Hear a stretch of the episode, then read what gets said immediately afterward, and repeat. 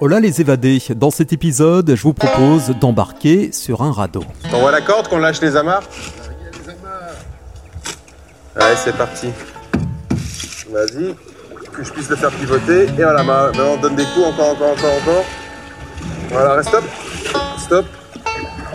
On va faire avancer encore un peu, encore un peu, encore un peu, pour pas se prendre les branches. Impec. Il faut qu'on arrive à aller euh, sur euh, la partie là-bas où il y a du courant. Et après, ça sera plus simple. Allez Chaud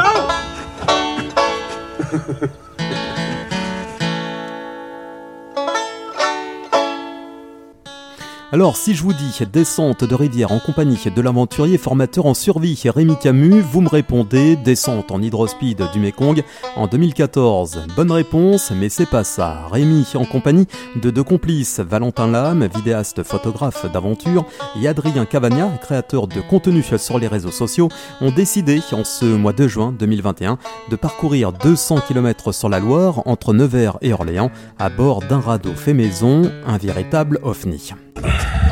Attends, attends, attends, vas-y. Moi j'avance. Recule toi, fais de marche arrière, vas-y.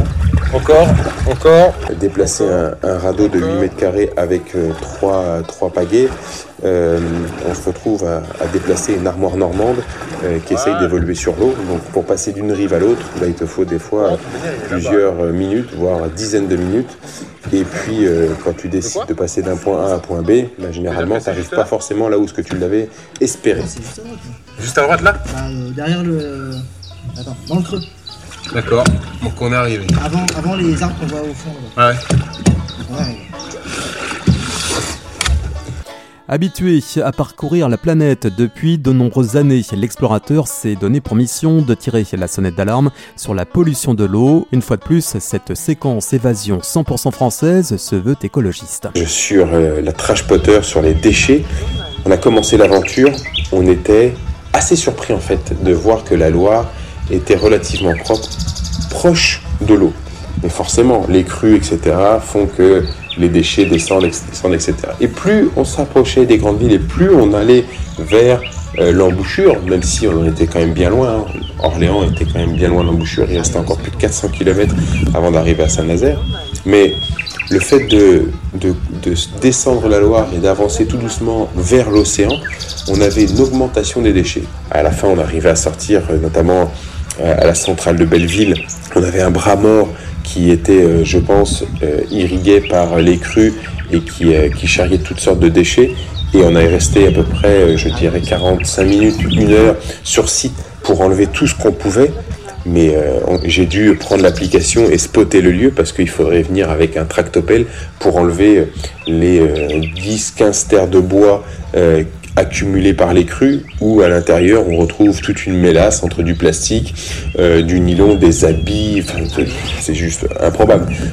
Cette descente à bord de ce drôle d'objet flottant permet à l'explorateur de nous faire découvrir Trash Spotter. Cette application gratuite sert à géolocaliser les déchets dans la nature et certains déchets découverts sont carrément improbables. On n'imagine pas tout ce qu'on peut retrouver.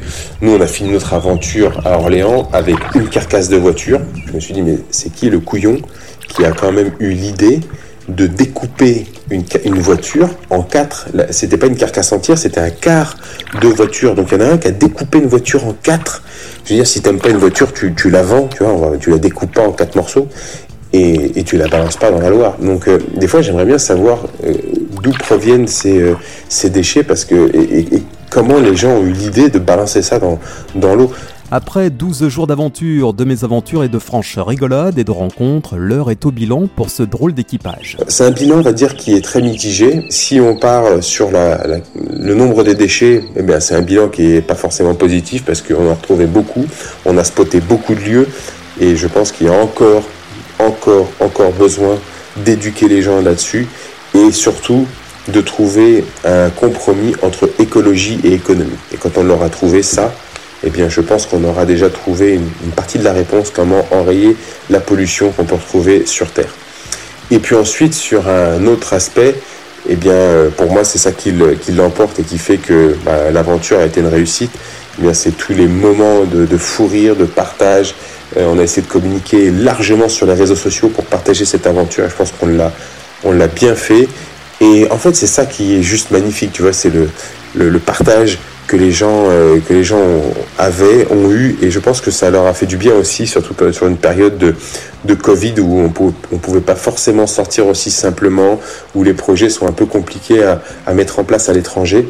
Je garde un très bon souvenir, c'était une très belle expérience, et c'était même, euh, je dirais même que c'est presque à refaire parce que ça, ça, vaut vraiment le détour. Alors si vous aussi vous souhaitez marcher sur les traces de l'explorateur, rien de plus simple, faites votre sac à dos, lacez vos chaussures et c'est parti pour la rando sur ou au bord de l'eau. Mais n'oubliez pas que l'homme est le gardien de la nature, non son propriétaire, alors surtout protégez-la.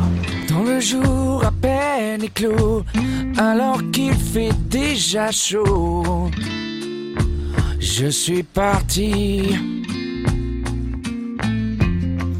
pas affronter la ville, je ferai le tour de l'île.